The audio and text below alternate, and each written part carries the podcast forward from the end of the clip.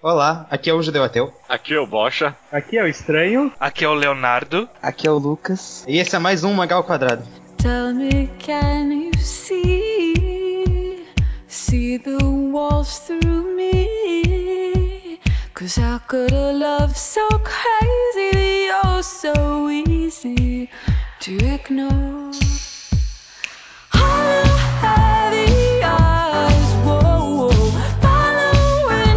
Maravilha, então sejam bem-vindos ao Mangá ao Quadrado de número 190. Tudo bem com todo mundo? Tudo bem, tudo bem. Tudo, tudo, tudo é no caminho aí, né? Bem, Passaram bem a semana?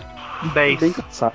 Estamos aqui então pro Mangá ao Quadrado de número 190 e é felizmente um mangá enquadrado. Pra quem não sabe, mangá enquadrado é o quadro na qual a gente analisa um mangá específico por completo e com spoilers. E o mangá que a gente escolheu essa semana, eu já tinha avisado com uma certa antecedência, é Inside Mari. Do. Como é que é o nome do autor mesmo? Shuzoshimi. Oshimi Shuzo. Oshimi Sujo. Oshimi Shuzo. Sujo. Ele, ele é sujo, né, exatamente.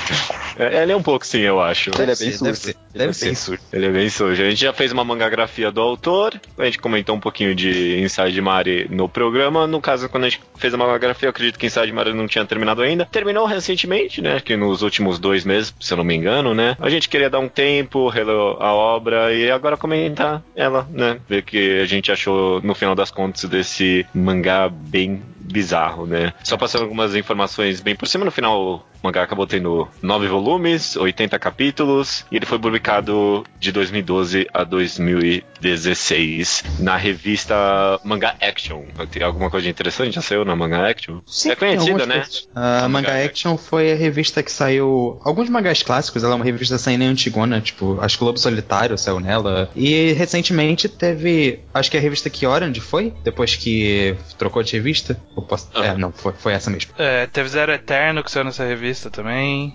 Maravilha. Vamos analisar então, né, Inside Mari. Eu acho que esse é o caso de um mangá que eu não queria comentar muito sem spoilers, não, viu? Eu acho que. É, Não, que a gente vai full mangá enquadrado. Full mangá enquadrado. O Não mangá- dá pra ó. comentar essa obra sem, tipo, mencionar o final, porque é, é importante o arco inteiro e É. eu, eu- eu acho que ficaria. Não, não, tipo, não dá pra falar Não nada desse Não, mangá não dá. sem ter spoilers. O que dá pra falar, a gente já falou no Magagrafia, então quem não conhece o Inside Mari, ouça o Magagrafia e ouça lá sobre o Inside Mari, porque aqui vai ser só spoilers. É, mas, mas leia, leia o mangá, é bom. É Não, isso que a é. gente pode falar sem spoiler, que é muito bom. E é rapidinho, fácil de ler, bem fluido. E 80 capítulos só não é Puta, é tanta rapidinho coisa. mesmo. É rapidinho É, mesmo. 80 capítulos se lê, tipo, um minuto cada capítulo, então. Eu, eu teve um volume que eu li em 15 minutos. Foi crono... Eu, li- semi-cronometrado aqui. eu li metade ontem e metade hoje desse mangá, nove volumes. É, é- é muito rápido mesmo, o autor ele tem esse pacing bem fácil de ler, né? Vamos lá então, eu- antes, antes da gente comentar então sobre a história de Inside Mario, eu acho que uma coisa bem interessante que foi pra todo mundo aqui, né, foi acompanhar meio que quinzenalmente, se eu não me engano, né, saía Inside Mario era mensalmente mesmo, Era- lembra? Era No é, começo era mensal, eu acho, e depois virou quinzenal.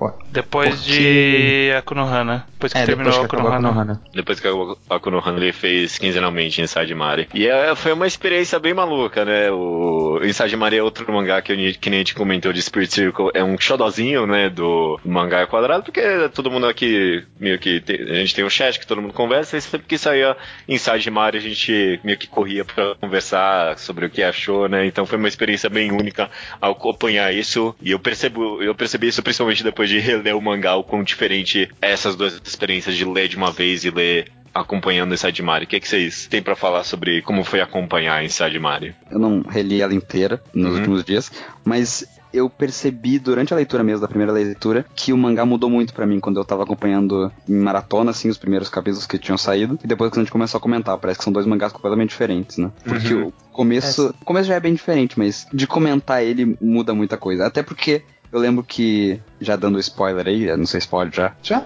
eu acho. Então, quando pode, pode eu comecei a ler por causa da recomendação do Mangá ao Quadrado, e aí eu lembro que alguém falou, acho que foi estranho, que falou que ah, a gente já sabe o final e tal, a gente já tem a teoria. Eu fiquei tipo, não, que teoria? Não sei, eu já li os bons capítulos e não sei teoria nenhuma. E aí que ele falou da teoria de que a Mari era a Mari mesmo, e aí, tipo, explodiu minha cabeça e tal, e, e, aí, que- e aí que eu comecei a ler o mangá de outro jeito. Então, ler sozinho foi realmente bem diferente pra mim. É que o mangá, ele não só muda muito de quanto você tá acompanhando quinzenalmente quando você tá lendo direto, como tem um momento nele que tipo, ele muda tipo a história, tipo o tom da história e o foco da história muda também. E é um pouco repentino. Tipo, não é tão repentino, mas tipo, quando você vai ver já tá seguindo por um caminho que você não esperava. Acontece do E- nada, Lucas? Acontece do nada, tu acha? Não do nada, mas é que, tipo, sem você perceber direito, sabe? Sem você perceber. Ó, tá mudando. Tipo, quando você vai É, ver. porque já- já é e pronto. isso é o clássico da narrativa do autor, né? Que a gente vive falando que não acontece nada e ao mesmo tempo a história avança. E é um, um milagre narrativo que ele co- consegue fazer por capítulo. E, e- e é, é curioso ver, porque eu relendo, eu, eu comecei a ler o Side Mario, acho que ele tava no capítulo 20, quando ele. 20 e pouco. Foi bem na época que, que ela. que revelou que ela tinha. que, ela ficava espiando o, o Isao Komori. E, e daí pra frente foi quase 60 capítulos. E aí eu, eu ia me lembrando de quando a gente comentava os capítulos. Eu falava, caramba, e, e nessa releitura eu percebi, caramba. Tipo, muda, mudou muito ao longo da, da leitura. A gente sempre falava que não mudava nada e, tipo, tava mudando pra caralho, sabe? Quando Até você a arte mudou muito. só. Se você for comparar com essa dos primeiros 20 capítulos com como termina, e, tipo, parece outro cara que tá desenhando. Até muda É, o corpo da Mari, que parece que ela fica mais encorpada mais pra frente no mangá. Você pega o primeiro capítulo, ela, ela é meio magrinha, como uma boa adolescente deveria ser, né? Aham. Não, não aquela Isso. voluptuosa que ela é mais pra frente. Ah, ela pode ter envelhecido. É, pra mim também foi essa experiência meio maluca de reler essa obra. Eu, eu- é outra obra reler esse mangá, e mesmo eu acredito que lendo de uma tacada só também é outra obra completamente diferente de você ter acompanhado ela. Não quero falar que ah, quem lê a obra agora de uma vez teve uma experiência inferior. Ao contrário, talvez acompanhar que foi uma experiência inferior ou, sei lá, no mínimo diferente, né? Porque eu, eu lembro que o grande tchan pra mim de acompanhar, principalmente comentar com vocês o tempo todo, foi não saber o que o, se o autor sabe o que ele tá fazendo, né? tipo, a gente lia um capítulo e a gente vinha cheio de teorias sobre o que, que é esse mangá e qual a mensagem, e teorias e tal, e, e, e, tipo. Sempre mantinha o suspense de se o autor tava segurando uma teoria que parecia óbvia, né? É, a gente sempre se questionou se ele sabia que a gente sabia. Uhum. Porque em um determinado ponto da história, pra mim foi quando mostrou que ela espiava o Isaú. Nesse ponto começou a ficar um pouco claro que tipo era tudo na cabeça dela. O, o que talvez não tenha ficado claro e talvez até não tenha ficado até claro até o final é se era intencional ou não. A gente provavelmente vai discutir isso. Sim. Mas nesse momento pra mim já tava meio óbvio que era essa a realidade, sabe? Que tipo não tinha trocado de corpo Sim. de verdade, era uma coisa psicológica. E, e aí a gente ficou a história inteira falando: será que o autor sabe que todo mundo já sacou? será que ele vai, será que ele vai saber entregar alguma coisa pra essas pessoas que já sabem Uhum. no final? Uhum. É. é. Mas E- o, jeito que ele, o jeito que ele brincava com isso me dava a impressão de que ele sabia. Porque às vezes É. parecia que ele tava conversando com a gente que sabia, sabe? Parecia mesmo. E, e acompanhando, principalmente, eu, eu- eu lembro que eu senti, caraca, mano, esse cara não fala isso logo, mas é, lendo com uma tacada só, eu percebi que, tipo, é, é muito rápido que ele começa a entregar que é uma é só uma coisa psicológica dela, sabe? É muito rápido. Tem esse momento aí, ela a gente descobre que ela, a Mari tá espiando o, o Kimori ali, tem vários outros momentos, quando, por exemplo, quando a gente descobre que a ligação era o Komori da vida real também, então vai- ele vai dando pistas mostrando que, tipo, é, não, cara, isso aí é psicológico mesmo, e chega uma hora que ele revela absolutamente, né? Sim. An- Antes do final, até eu acho que ele revela absolutamente isso, né? É, eu acho que na Fumiko ele já deixa claro que ela tem esse transtorno de Tipo, personalidade. revelar e aí- assim, deixar com uma página grandona dizendo que é só, tipo, o antepenúltimo capítulo, sei lá, mas antes disso já deixou muito na cara. Uhum. É, o bom é que ele não tem essa página dupla de revelação, assim, tipo, ele deixa tu perceber no teu tempo. E É, ele tem uma página que- dupla de revelação. Ele tem, mas ele Tem? tipo, pra Mari. É, É. A gente. É, é, não é tanto pra gente, não é tipo um plot twist, assim. É, isso É, é. eu também não enxergo como, ah, olha só esse puta plot twist, justamente porque foi sendo entregue tão devagar durante a história, né? Então, quando chegou a gente, ah, tá, você viu mais pro roteiro do que de fato pro, pro leitor, né? Sim. Acho que a gente podia falar um pouquinho do começo, talvez, especificamente, assim. Porque eu tô vendo que a gente vai entrar um pouco na discussão e talvez não saia mais dela. É. O- eu acho que o primeiro ponto que a gente. que é, foi o mais citado sempre que foi recomendado a história, é que ela é um, uma desconstrução do Genderbender. Né? Que é, De é- fato é. esse estilo de história japonês que é, é, é mais comum do que faz sentido pra mim.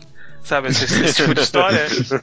É, Tipo, por que tem disso, né? E por algum motivo tem bastante, e o autor resolveu pegar isso e fazer nessa pegada mais realista, né? O que, que, que vocês acham desse, dessa ideia de vamos desconstruir esse gênero tão recorrente do, do quadrinho e como foi feito? O que, que vocês acharam? eu acho que é, tipo, é bem feito. Eu acho que é, tipo, é o principal motivo pra você ler o mangá no começo, sabe? Você vê que, como é difícil simular ser uma garota colegial e, tipo, os problemas que isso causa. Mas eu acho que o mangá acaba além disso demais, mais pra frente, tipo, passa a ser meio que outra. Outro fo- enfoque. E eu É. fiquei até meio com pena, porque eu fiquei pensando, porra, eu acho que eu queria uma história, uma versão dessa história que continuasse falando disso. Eu, eu, eu concordo com você, Luke. Eu, eu senti mais, principalmente depois da releitura, eu senti. É, eu queria que ele tivesse trabalhado um pouquinho mais isso, talvez. E talvez até tenha trabalhado nas entrelinhas. A gente pode conversar sobre isso também. Mas Não, é- é, no é. geral, eu, eu queria que desconstruísse mais. Porque no final que- das contas, é, foi isso aí mesmo. Ele, tipo, deu uma pequena desconstruída, principalmente, sei lá, quando a Mari começa a menstruar. Sabe? Tipo, eu, caraca, mano, tipo, não é tratado isso no genderbender normal, né? E, e aqui foi. E mostra o quão É, difícil é. É que a partir do momento que a gente sabe que a Mari, ela era a Mari, não tinha mais a parada de ser alguém no corpo de uma garota e os problemas mentais que isso causava, porque virou uma parada psicológica da identidade Sim. dela. É, É, outro eu- assunto. Eu acho que a obra meio que ama- amadureceu no meio, assim. Porque acho que vocês até comentaram isso no programa de, sobre desconstrução, que a desconstrução em si são meio que só os tijolos da construção da obra, ela não é o conteúdo em si. E aí ele fez, ele construiu essa desconstrução, construiu essa desconstrução, olha só essa frase. E aí depois ele, ele colocou o recheio dele que ele realmente queria falar. Então, n- não foi a desconstrução pela desconstrução, ele fez a desconstrução para um tema, para chegar numa, numa ideia, uma outra ideia. O que, dá, o que dá a impressão é que ele até fala nos extras do primeiro volume que ele queria fazer, quer ver? Até, que, que ele queria. Tipo, o autor ele tem o desejo de ser. eh, Desejo não, né? Tipo, eh, ele, ele gostaria de um, de um dia ser uma mulher, sabe? Ele diz que não é nem uma questão de transexualidade, sim, ele diz que ele não vê a outra metade do mundo, sabe? Ele Isso. conhece o metade dele e não conhece a metade do mundo das mulheres. E aí, essa talvez tenha sido a motivação. E aí parece que a ideia da história é meio que equilibrar, tipo, entre esse, esse lado da vida feminina, da vida masculina. E aí ele acaba pensando, como seria isso na mente de uma pessoa real? Acabou caindo que existe um gênero de quadrinho japonês pra isso, que é o genderbender. Mas parece que, tipo, ele não foi, eu vou no genderbender e vou desconstruir, e sim, tipo, ele pensou em como fazer a história e acabou caindo dentro do genderbender, sabe? Uhum, uhum, Acho que é- Concordo. Parece, É, parece no que foi fim das contas, desconstrução é só isso mesmo. Tipo, o cara que faz uma coisa e é uma coisa diferente do que existe. Então, vira desconstrução por isso, mas tipo, ele não tentou ser um revolucionário do genderbender, sei lá. Existe Não. um conceito no TV Tropes, que eu acho que é válido, que combina com isso, não exatamente, que é a versão inicial de uma trope acaba podendo ser confundida com uma desconstrução, porque, tipo, não existia todas as convenções dessa trope ainda, ele só, ele só tava fazendo a ideia inicial. Então, tipo, não tinha por que você pensar, ah não, mas Genderbender é assim, porque é só uma história, não com um negócio que já tem um gênero pré-definido, com regras pré-determinadas. E acho que uma ele fez mais ou menos assim. original, tu quer dizer. É. Tipo, é bem original e aí, tipo, como não tem nada igual, é uma desconstrução por ser novo. Porque não tá. É, porque não tem as regras daquelas, daquele tipo de história pra seguir. É só por acaso foi aquilo. Eu penso também que ele acaba, por meio dessa temática de, tipo, as duas metades de um mundo, né? Como o homem e como a mulher vem o mundo, ele acaba até meio que construindo, desconstruindo, talvez não propositalmente, mas o próprio papel social de gêneros, né? Porque quando você pensa em um protagonista homem, né? Você tem que. Várias obras fizeram isso também de forma diferente. Mas aqui é interessante porque cabe com a temática. Que quando você pensa num personagem homem, tem que, tipo, é um personagem corajoso, né? Orgulhoso e, e forte. E o Komori, o Komori criado pela Mari, tipo, é um cara merda, né? Tipo, ele é um bosta. E, tipo, outras obras também fizeram isso. Tem, tem obras com personagens bostas. Basicamente todos, praticamente todos os autores, e outros mangás também, apesar que elas estão desconstruindo o papel social do, do homem ou da mulher, mas aqui eu acho que pode encaixar com essa temática, principalmente que é algo tão trabalhado durante o mangá, né? Sim. Não sei e- se vocês podem concordar com isso. É, eu con- eu concordo bastante. Eu, eu acho que o tema geral da obra pra mim é o, o papel da mulher e o corpo da mulher, principalmente. O conceito de corpo feminino. Eu acho que o, o- o conceito principal da história é a identidade, mas eu acho que ele tangencia esse assunto, sim. É, eu acho que é, eu concordo com o Estranho nisso, que o conceito mais geral de identidade. É, é, isso é até algo interessante, porque colocando aqui um- um- os meus tópicos para discutir do mangá, um dos meus tópicos aqui justamente é sobre o que caralhos é esse mangá afinal. Porque eu eu acho que é, é uma pena, talvez até que. Deixa, deixa eu construir essa frase de novo. É uma pena que a história seja tão meio maluca assim, né? E a gente ficar perguntando se o autor sabe que a gente sabe e tal, que a gente acaba se afastando um pouco das grandes temáticas desse mangá, que eu acho que talvez são bem interessantes, acompanhando, e mesmo depois de reler, eu percebo atenção um quão pouco eu prestei atenção nisso, tipo, sobre o que afinal esse mangá quer falar. Vocês têm essa sensação também? Hum, não muito, acho. Eu não tenho pelo Não muito, não. Não, Eu, eu acho que talvez tenha ficado essa sensação na leitura semanal, um pouco maior, mas eu acho que nessa releitura me passou bem. Foi bem tranquilo nessa visão de ah, será que. Será que. Ah, ele tá nessa coisa psicológica, ele vai revelar ou não vai revelar, sabe? O mistério não segurou todas as outras temáticas que o mangá teve, na minha opinião. É, eu- eu- talvez sim, talvez eu esteja exagerando aqui um pouco. Mas eu- talvez se eu lesse também de uma primeira vez, sem saber o final de uma vez, né? Tipo, de uma tacada só, eu não prestaria atenção nas temáticas. Eu acho que é uma obra que merece muita releitura, assim, no final das contas. É, é, mas eu acho que ler quinzenalmente atrapalha mais mesmo, até pelo ritmo do autor, sabe? Você acaba não. Como cada capítulo conta meio que pouco, você acaba não criando uma. Ideia geral do mais, mangá, é, né? Você vai se focando Uhum. só nos detalhes principais, porque é o que tá levando de um capítulo pro outro. É. E lendo, mas lendo continuamente esse ritmo do autor deixa uma, cria uma imersão, cria uma possibilidade maior de se entender. É, mas eu acho que o autor ele sabe dosar bem, mesmo no ritmo semanal, ou no caso quinzenal, porque relendo deu pra perceber que ele se foca meio que em uma temática de cada vez, sabe? Ele, não leva tramas em paralelo, não, não, não, não faz parte dessa narrativa, até por, por ser o mangá que ele tá numa figura bem central, bem específica, que é a Mari, e aí a relação dela com a menina lá, a Yori, e aí tem o Isaú que de vez em quando aparece, o Komori, né? Que de vez em quando ele aparece, e aí só mais pro final que aí leva os dois em paralelo, mas bem Uhum. pouquinho, né? Leva o É. dele um pouquinho. Então o, o, o mangá ele é meio fácil de acompanhar porque, ó, neste momento estamos tentando entender o que, que é a pessoa que está ligando pra Mari. Neste momento estamos indo atrás do diário. Nesse momento estamos indo no, na montanha, lá no, no Rosa Gigante. É, é- é muito específico, sabe? Cada momento ele tá fazendo uma coisa. Então não tem, por exemplo, tipo, começa, termina um capítulo num lugar e o próximo capítulo começa num outro, e aí no seguinte volta pro primeiro. Não. É, é bem linear.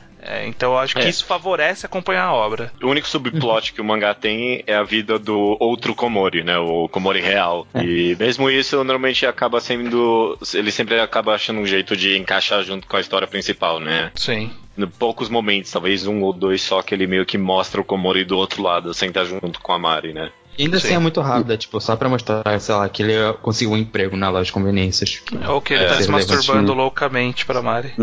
Sim. Sim, sim. A- Aliás, é- o primeiro capítulo é muito engraçado de ler quando tu sabe que a Mari era a própria Mari. Porque, tipo, nada daquilo deve ter acontecido, tá ligado? É, eu, ia- eu ia comentar isso. Eu- vocês não acham que ele trampa assim um pouquinho nesses, tipo, É, dois, três é. primeiros capítulos? Sim, sim, porque ele mostra uma. Tipo, ele nunca mais faz isso. Mas ele mostra a realidade que não é uma realidade. Como se fosse realidade, tipo, ele nunca deixa claro isso. E, e depois ele nunca mais usa esse artifício, é tudo real. Só Será no que não usa? Porra, que tipo de pergunta é essa? A gente pode discutir se tem alguma Porra. cena que é, visualmente ela é daquele exato jeito que ela acha que tá sendo a cena visual. É, Mas daí tudo. Tudo em qualquer história pode saber. Harry Pois Potter tava é. sonhando. Então, não sei, talvez outras cenas possa ser discutível se, ah, essa cena aconteceu de verdade, desse jeito, né? Sei lá, É, não sei. É, então, o primeiro, o começo do mangá tem que não ter acontecido, né? Porque, tipo, Sim, o Komori é. de É, não verdade não ligava pra Mario. Mas é. Sim. Tipo, Isso, isso é muito louco, ele, né? Porque é que ela vai tão longe, né? Tipo, mostra até a vida dele na faculdade. São coisas que a Mari É. tá- tem que estar inventando porque ela não tem que ter como ter descoberto. É, Então, mas fala da vida dele na faculdade na narração dele. é, mas coloca os quadrinhos. Ele É, fala, então, tipo, Mas é tá, da garota tá que falou com ele tá, uma vez. Tá ilustrando uma narração, não tá necessariamente ah, sendo uma narrativa, entendeu? Mas- pode mas- ser, mas eu pode- achei uma- é discutível, mas é Achei uma discutível. narração. Eu achei, eu concordo com o Luke, é um pouco trapacear, porque eu, Não, eu é acho um uma narrativa pouco. muito Hum. cheia de detalhes. Parece minha avó contando história, sabe? Tipo, É. começa a falar coisas que outras pessoas falaram que, tipo, tu nem tava lá pra saber se a pessoa falou exatamente isso, entendeu? É, então. É, pode ser, foi foi um pode pouco ser. trapaceado, mas eu acho que foi um trapaceado que na linguagem quadrinho se justifica. Na linguagem que ele usou pro mangá se justifica. sim. Não, é, não, não é nada assim. E, e é interessante reler também sabendo, imaginar, tipo, t- todas aquelas cenas ao contrário, assim. Que são os personagens estão trocados, sabe? Uhum. Eu gosto também, eu gosto também. Eu gosto. Vamos. Vamos comentar personagem a personagem, então, ver o que a gente acha. E talvez já eliminar alguns da- do caminho, já a gente comentar o propósito dele no mangá, porque eu tenho muita coisa que eu quero falar da Mari de fato, né? Então, por exemplo, a Iori. A Iori nesse mangá, qual você, acha que é o propósito dela na história? A, I- a Yori acho que é a personagem menos interessante, né, dos três. É, Talvez seja. Porque ela, ela no começo ela é muito tsundere, eu achava. Achava um tsundere meio chato, assim, porque todo mangá era meio desconstrução e ela era meio óbvia, assim, pra mim. Não sei. Eu não sei porque ele colocou ela, no final das contas. Eu, eu vejo porque, ela colocou, porque ele colocou ela, porque, né, porque ela é importante pro enredo e até pra própria construção da Mari, Uma né? ferramenta de roteiro. é uma ferramenta de roteiro que ele acaba não sabendo, talvez, fechar ela tão bem, né? Não, É, eu no acho começo que é ele soube interessante levar. até, mas. É, é- é porque ela não tem muito o que desenvolver. E aí ele Uhum. desenvolveu o que dava pra desenvolver em cima da, da personagem da Mari, que é. Ela, a Yori existe porque a Mari existe é, Uhum, nessa narrativa. Só, só isso. E aí ele precisava dar algum tipo de desfecho pra isso, que foi ela ficando feliz, aí ela ficando mais apaixonadinha. E aí no final Sim. elas não ficarem juntas. Porque, é, na verdade, ela, ela acabou fazendo vários papéis ao longo da história. Porque Sim. ela pôde, por exemplo, é, acabou servindo como misdirection em algum momento, porque ela é a pessoa que fala, pô, você não é a Mari, sabe? E aí a gente fala, caramba, se alguém no mundo tá falando que não é a Mari, então não é a Mari, né? Então não é, não é problema psicológico. Então ela serve como essa, esse misdirection, e aí por muito tempo ela acaba servindo como eh, ferramenta pra avançar o roteiro, pro, pra ter com quem o Komori comentar o que ele tá fazendo, o que tá acontecendo, de É, correr ele atrás das precisava coisas. de alguém, né, junto. Não dá pra ele fazer É, tudo ela é meio que a orelha da história, de uma certa forma. Também é. Mas eu, eu vou falar que eu acho que a própria relação dela com o, a Mari Komori é, tipo, válida por si só, sabe? Eu- da forma eu- como vai avançando. Eu queria dizer que eu anotei Komari aqui, pra eu saber de quem que eu tava falando, pra eu ficar na Ah, dúvida. é uma boa. Tomara, essa é uma muito boa. bom. Boa, boa. Mas- Ali- Aliás, aliás, Hikimo, Komori vem de Hikikomori, eu imagino. Vocês concordam comigo? Ah, provavelmente. sim. Poderia, poderia ser. Poderia. Eu- a a Yori em si, eu, eu acho que, mesmo eu achando ela um pouco desinteressante, ela ainda é interessante mesmo assim, porque ele, ele consegue dar uma humanidade pra ela. Ela tem a história com a irmã dela lá, tem um desenvolvimento meio que orgânico pra ela. Então ela não, não, tipo, ela não tem um personagem ruim. Ela só parece menos relevante tematicamente que os outros. Ela é meio Sim. que um contraponto ao, aos Komores. Tipo, desde o começo ela era o Stalker que a Mari visualizou o Komori sendo dela. Hum, é. Aliás, eu acho que a, Yori ela revela uma inspiração do autor, que é no, no momento, no capítulo 8. Aí elas vão na casa do, do Komori, e aí elas começam a, in- a investigar e tal. E aí ela fala: Ah, me prova então que tu não é a Mari. E aí ela fala: ela, a Mari pega a carteira de identidade, dá pra ela, e fala os números. O que, que ela fala? Isso não é prova, isso não é nada. Sim, pois é. É, sim. Vocês tava perceberam, vocês perceberam a referência disso? Eu fiquei esperando a Mari responder, não é prova porque tu não queres. Eu não entendi. Eu entendi essa referência. Não entendeu a referência? Eu não tô É sério? entendendo até agora. É, é, Leonardo, calma. Meu Deus, gente, é sério que só eu vi isso? Caralho, É. achei que isso era conhecimento geral, desculpa. Que é um meme esse? Eu não tô entendendo. Caralho, o padre Quemedo, o, o filho do Ah, capeta. tá, é Ah, verdade. tá. É, ah, caralho, foi meio é que, longe. é, que, é que, tipo, na hora eu tava lendo eu falei, nossa, que engraçado, né? Ela falou, me prova que tu é, ela deu a cadeira de identidade, exatamente que nem no vídeo. E aí ela disse que isso não é prova, isso não é nada mesmo. Eu achei muito engraçado. Essa velho, cena é na minha cabeça foi muito engraçada. Ele podia falar também que esse papel não prova nada. Só prova que Coringa é o filho da puta. É, ok. Mas é, acho que é isso que eu tenho pra comentar da Yori, mas é. É, mas eu, só- eu não acho ela um problema, eu não acho ela uma barriga, Não, eu não, não, acho ela desnecessária nada. pra história, ela só é a menos interessante. E Uhum. ser menos interessante Não é não é tão difícil porque, tipo, tem três personagens, então, né? n- É, alguém tem que ser, né? E a dinâmica dela com a Mari é boa também. Mesmo sendo meio tsundere, é- é- ela dá uma, um É. conflito ali, ela vai evoluindo a relação dela com a Komari. Me, me Interessante. irrita um pouco ela ser lésbica, ou pelo menos ser bissexual, e ela ter ser toda padronizada no ideal masculino japonês de querer a pureza das meninas. Você sujou Hum. ela, você sujou É, ela. é, Essa é, é, uma só que a Mari se imunda. importa com isso. Essa é uma imunda. Aliás, aliás, te- tem uma coisa que eu acho interessante que ela é lésbica e, tipo, ou bissexual, enfim. Só que isso não é um tema do mangá, assim. Não. Ela simplesmente é. E, e tem, tem uma Não, cena eu- que eu gosto muito. Tá, talvez seja um tema, vocês vão dizer. Mas tem uma cena que eu gosto que o Komari, ele tá. Ele começa a pensar, será que ela é les? E no les, alguém chama ela e, tipo, corta essa discussão no meio, essa discussão na cabeça dele, dela. Uhum. Ah, tá. E É bem no pensei- comecinho, sabe- né? É. É, não é tão um tema assim forte pra mim. Eu, eu, eu- acho que sexualidade é um tema desse mangá, inclusive lesbianismo e tal, ou bissexualidade, mas eu, eu concordo com você que na Yori não é. Ela simplesmente é. e é isso que ela é, e isso não precisa ser tratado, sabe? Ela, é, ela só é daquele jeito mesmo, né? Sim. Você acha que a sexualidade é um tema da história? Você acha que não é só parte da narração? É, eu também não acho que seja tanto. Da Eu- narrativa? O corpo é, mas tipo, sexualidade meio que faz parte do corpo, mas não é isso o foco, sabe? É Eu- mais, mais, sei lá, mais, mais profundo que isso. eu acho que é, Vamos- tipo, vamos- secundariamente, mas. É, vamos discutir tá isso aí, presente. Vamos conversar isso agora, porque é- é- essa é talvez a minha grande, não sei se grande teoria do mangá, mas é algo que eu tenho a comentar, que eu acho que a Mari também É transexual. É lés- não, eu não acho que ela é transexual. Ou talvez seja, ela é um dos três aí, ou ela é lésbica, ou ela é bi, ou ela é trans, né, no caso, pra mim. E, ou alguma combinação aí, né? E Hum.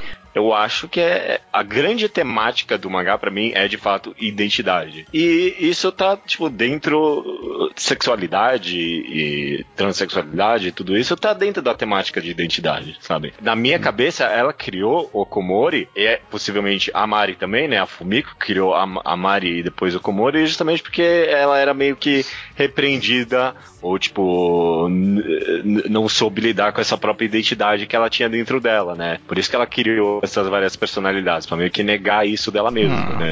Então, É, eu- pra mim, eu- tipo, Eu vou discordar, eu vou discordar. Eu consigo Uhum. ver que a, a temática de identidade é, é forte. E eu acho que, de fato, a sexualidade faz parte da identidade, mas eu acho que nunca foi um problema que motivaria a Mari. Pelo que a gente conhece, Ah, pra Eu mim que- pra- parece mais claro que o, o problema que motivou ela a ter esses- essa disfunção e- de identidade aí dela foi mais problema da casa, problemas da vida, de insatisfação, alguma coisa, não necessariamente voltada pra sexualidade. Não sei. É. Não, não, não, acho que me pareceu. Pode ter chegado a fazer parte disso, mas no começo do mangá mesmo, acho que mostra que a Mari tem aquela, aquele textozinho que eles encontram, que é ah, o Komari tem tanta sorte. Tipo, é que- é que ela é, foi sempre tão pressionada pela família, ela teve que, tipo, passar a ser a Mari depois de ser a Fumiko por causa da mãe. Ela era a garota super popular do colégio, tipo, e o Komari era só o cara lá que ficava passando o dia inteiro se masturbando e jogando videogame. Ela meio que queria se libertar. Eu, eu acho que é aí que, que mora pra mim o, o maior tema do mangá. Que, que sim é identidade, mas eu acho que é muito mais identidade feminina especificamente. Porque tem toda essa coisa da Mari ser fofa e da Mari ser bonita. E tipo, dessa necessidade da mulher ser. E nem, às vezes nem necessidade da mulher ser bonita, mas a ideia de que, tipo, mulher é bonita, é isso que mulher faz, entendeu? Sim. E aí ela tem inveja do Komori porque ele não precisa disso. E ele não, ele não tem essa responsabilidade de ser bonito e ser. É. E, e por isso que ela cria. E, e no final das contas eu acho que ela não é. Não sei se isso é uma discussão interessante de se ter, mas eu acho que ela não é transexual. Não, eu também acho que não. E, e só fazendo uma no seu raciocínio, Leonardo, eu, eu vejo que essa, esse arco, por assim dizer, da identidade feminina pode talvez se culminar na, na masturbação dela, né? Ou e na masturbação no Komori, e, e nela decidindo beijar a Iori, e várias coisas assim que é, são atos que dizem da sexualidade dela, mas não nunca questionam ou, ou colocam como algo de conflito na mente dela tanto a identidade sexual quanto a, a orientação. A identidade que ela. O problema que ela tem de identidade é a identidade mesmo, não é a identidade sexual. Tipo, não é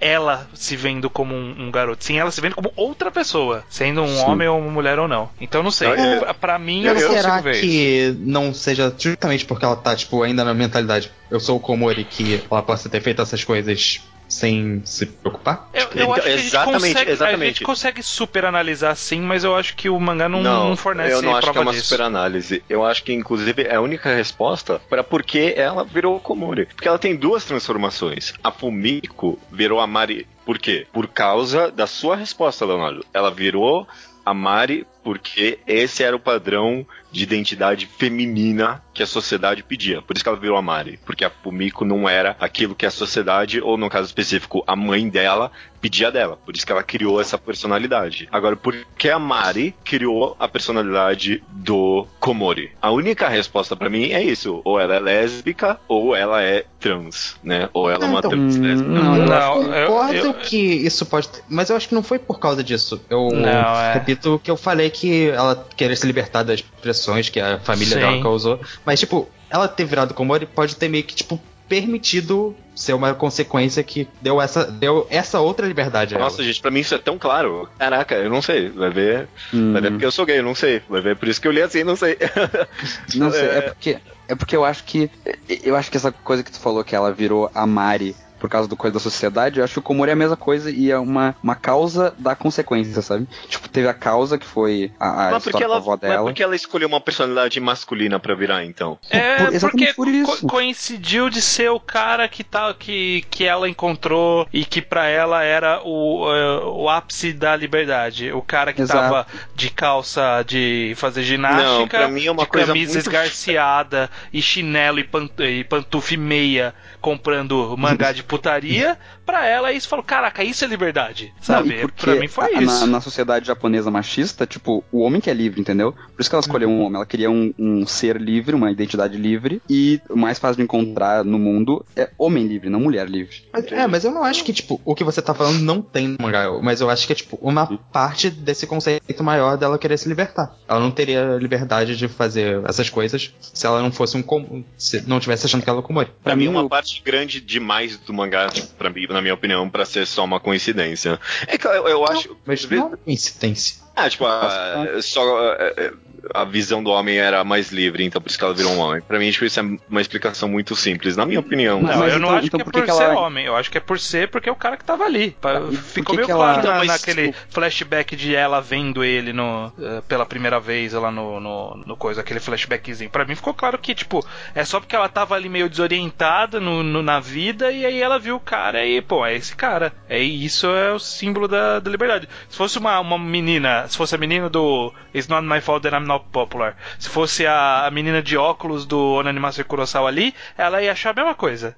Não eu não sei. Ta- Eu não Talvez sei, tenha um não. pouco de. Mas é que pra mim, inclusive esse foi mais plot twist do mangá do que revelar que a Mari era Mari. Que foi saber se ela ia continuar com a identidade do Komori. Que daí isso sim pra mim ia dizer, tá, ela é transexual. Porque ela tava se encontrando. E aí agora pro resto da vida dela ela vai ser, decidiu que ela tem uma identidade masculina. Mas no fim ela abandona a identidade do Komori. Então, tipo, ela não é transexual, entendeu? É, por isso que ta- talvez seja um tema mais complicado, né? Porque, tipo, eu não sei se o autor tem uma ideia sobre transexualidade decente. Ver, ele só colocou ali como homem pra representar que ela é lésbica e ela pode pode ter, tipo, uma atração por Não, mulheres mas- sem a mas- culpa, né? Mas identidade, identidade masculina não, não quer. É, talvez o cara esteja errado, mas identidade masculina Entendeu. não quer dizer heterossexualidade masculina. Não, eu não tô falando isso. Mas eu, eu tô falando que talvez o autor pode ter entendido errado, só isso. Ah, sim. É, e por isso é, que ele é colocou difícil um saber. homem ali. Ó, capítulo 77 é o capítulo que a Mari vê as pessoas é, sem rosto falando Mari, Mari,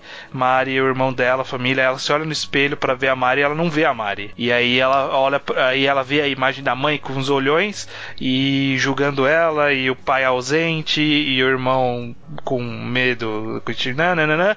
e aí de repente ela vê o cara largadão comprando mangá de putaria no, no lugar, e é isso, pronto. Pra, pra ela brilhou ali aquele cara, e aí ela começou a ficar maluca por ele. Não, eu, É acho, eu, acho Mas- a, eu acho que a análise de vocês é válida, mas a minha eu acho que é válida também, ué. Eu, e, inclusive, eu acho tão interessante justamente porque ele esconde tanto, talvez. Por isso que eu acho interessante. Porque não é algo tão descarado assim. E talvez, não sei, talvez seja uma super análise mesmo, mas eu acho que só a possibilidade de ter essa análise já é algo bem Ah, interessante. é, a aplicabilidade É, existe, a É, aplicabilidade existe. Até porque, até porque, no fim das contas, transexualidade é um tipo de conflito de identidade.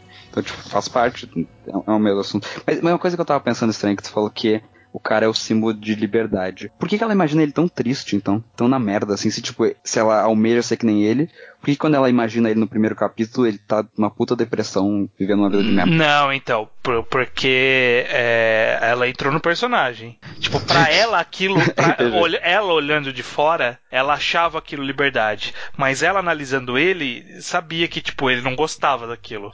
Então, tipo. Mas é, é muito engraçado também como é meio narcisista essa visão dela, porque Não, ela é total, imagina o é cara, total. tipo, obcecado com ela. É um- Sim, é. É, ela, é, ela é louca, né, gente? Ela não vai, depois do, desse, da última página, ela não vai ver uma vida boa. A vida dela vai ser uma merda. A mãe dela continua lá na casa dela, nossa, a vida dela vai ser uma tristeza. Inclusive, eu até não sei porque eu não sou transexual, mas talvez até seja, se- seja um pouco ofensivo se fosse de fato de transexualidade, sabe? Dizer que, tipo, ah, você se sente como outra pessoa e aí você tem que se projetar pra ser, pra você ser tu é achar sua louco. identidade, tu é louco, tu tem problema psicológico, você teve trauma na infância. Eu acho meio ofensivo pensar que esse seria um símbolo, um símbolo de transexualidade. É, e no final tu tem que abandonar porque a tua identidade masculina vai virar um fantasminha e ir embora. É. É, isso, isso que pra mim é o pior, que, que tira essa, essa possibilidade de ela ser transexual, sabe? não Eu acho que sei ela se é. com a transexualidade e, tipo, percebeu que não, é, não, não era isso, entendeu? Até Uhum. porque eu acho que, às vezes, a pessoa. É melhor não falar isso, esquece, deixa eu falar. É, não, melhor não falar o que você ia É, falar não mesmo. vamos entrar. Eu não sei o que você ia falar, mas Não. melhor não falar. É, não Então melhor não falar mesmo. E, e tam- eu acho que. E também. Eu concordo, né? Se fosse de fato uma temática de transexualidade, eu acho que seria um pouco. Se não ofensivo, no mínimo, sei lá, não foi de trabalhado. Hã? É, faltou tato, realmente. Por isso que eu prefiro pensar que talvez seja de fato uma. Um, é- ela seja bissexual e não. ou lésbica e não sabe como lidar com isso exatamente. É um- uma outra obra entre- é, que faz esse mesmo erro, entre aspas. É, acho que acho que o Luke jogou aqui Persona 4, né? E ele trabalha justamente sexualidade dessa mesma forma meio errada, sabe? De confundir sexualidade com identidade de gênero e tal. Mas eu, de qualquer jeito, eu acho uma análise bem interessante. Eu fico feliz que o mangá tenha essa abordagem. Vamos falar do Komori, então, agora sim. O Bosch tá de volta, só pra constar. Tudo bem aí, Bocha? É. Você bem. perdeu, tipo, toda a discussão, desculpa, cara, a gente É. ficou indo. Mas o que aconteceu contigo, Pacho? Ué, a internet? Ah, e tá. demorou, Aconteceu tipo, tanto pra voltar. O que aconteceu chover, com né? todos nós é a internet. o que aconteceu com o mundo, eu diria. Komori, Komori original. O que, que vocês acham do Komori original? O, o, o de corpo presente. No fim das contas, ele é muito menos relevante do que parece, né? Eu, eu, eu fico meio confuso, justamente por causa do começo, porque da hora quando eu tava lendo, relendo o mangá, eu percebi, ah, tá, o primeiro capítulo é invenção. Mas quando eu tava lendo, eu meio que não sabia dizer o que, que era parte do Komori de verdade, o que, que era parte do Komori que a Mari inventou. Qual backstory era meio que de fato, o que, que eu É, tenho que levar, o que, que eu tenho como levar. Nunca É. deixa claro isso, né? Porque, É, às vezes ele contas, confirma com- umas coisas e ele confirma umas coisas e mesmo assim, não. Não. É. No final das contas, o Komori original, tipo, nem sabia que a Mari existia. né? É. É. Não, e, É. e- e particularmente, na minha opinião, o Komori original era mais patético do que a Mari imaginava. É, é, Sim, é. é verdade. Ele é Sim, muito mais patético. É, o ele- ele é Damari, bem tipo, o Damari ele tinha uma puta uma complexidade de, porra, eu, sou- eu sou Rikomori, tem minha família me liga e eu tenho esse, ah, caramba, que eu quero, que, que eu quero da vida? Ah, e tem essa menina que vai me tirar, eu quero sair dessa vida e me libertar. O Komori original era só um bosta. Ele só Ele queria ficar tava em casa se jogando. pouco é, se tipo, fudendo, é, né? ele tá pouco se fudendo. Pra ele aquilo tava ótimo, sabe? Eu não sei, eu É. não sei. A impressão que acabei tendo sei. no final. E aí, e aí acabou desenvolvendo um pouquinho dele, que tipo, pô, aí quando apareceu Amigos de Verdade, ele até ficou feliz de ter amigos de verdade. Eu gosto tal. muito daquela cena que ele meio que chora porque ele tá jogando videogame junto É. com as duas, sabe? É, É, É, é, é, é, É triste isso. patético. é patético. e aí eu fico meio com nojo dele quando ele começa a se confessar pra Mari na chuva. Não, nossa, é. nossa, isso é É. triste. Nossa senhora. Esse é o cara, esse é o cara que mais sofre, eu acho. A Mari tem o transtorno, o transtorno dela e tal, mas, cara, coitado desse cara. Porque, tipo, tudo que ele Não. queria era ter uns amiguinhos, entendeu? Não, e agora, agora vamos pensar na história do, do lado dele, que foi uma loucura, né? Que veio duas meninas, uma falando que era você, aí, tipo, dá uns dias elas vêm e aí elas se beijam no seu, na sua sala, do nada. Passa e dias, vão a menina que fala que é você chega e te dá um handjob ali, né? Te masturba. Sim. E, e, tipo, e depois fala, é, eu só queria dar uma zoada aí, falou, vou embora. daí, daí tu fica todo apaixonado pela menina e ela, tipo, é E, maluca. é- e aí, quando você vai confessar o seu amor pra menina que te masturbou, ela falar que, tipo, ah, não, só fiz de sacanagem com você, você é mó trouxão. Exato. Caraca, mano, é pra quebrar a pessoa isso aí, eu É acho. foda, né? Realmente, Esse- é meio Outro pesado. que não vai ter uma vida boa no, pro resto do mangá, depois do, do fim do mangá. Não, mas ele Que tá nada, melhorando, No, vai. fi- no, no fim do Não, mangá ele ele- melhorou. É. O mais patético pra mim, porque ele Não. ficou patético normal fag. É, tipo, Que porra, ele tá, ele tá tentando, ele tá tentando se Não. auto-melhorar. Normal, eu acho É, que tinha que voltei, eu tentar. já tô nervoso com o Leonardo, Eu, tá incrível. eu acho que, eu acho que ele tinha que tentar virar o, o Komori que a Mari imaginou. Não, o Caralho, trabalho não, de, ele arrumou o trabalho já é de tipo, muito melhor que o Komori da Mari. Mano, Mano, Como, como- é- como é que ele é que a Mari-. É, O Komori que a Mari imaginou era um stalker, era um criminoso. Como é que ele vai fazer um saber crime, exatamente mas- o, que ela, o que ela imaginou dele? É, não, ele não era um stalker tão criminoso assim, ele, tipo, ele É, caminhava só- só. E tipo, na Não, loja. ele só seguia ela todo o caminho até a Todo casa dia. dela. Bom, mas não era.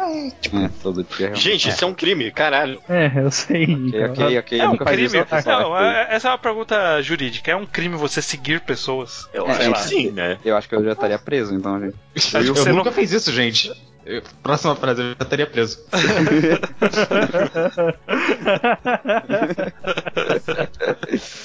Merda. Eu Eu acho é um crime. né? Eu acho que não é um crime seguir uma pessoa, mas acho que é um crime seguir ela todo dia, à noite. Não, não, mas não deve ter essa lei. Tipo, uma vez pode. Passou de cinco é vacilo.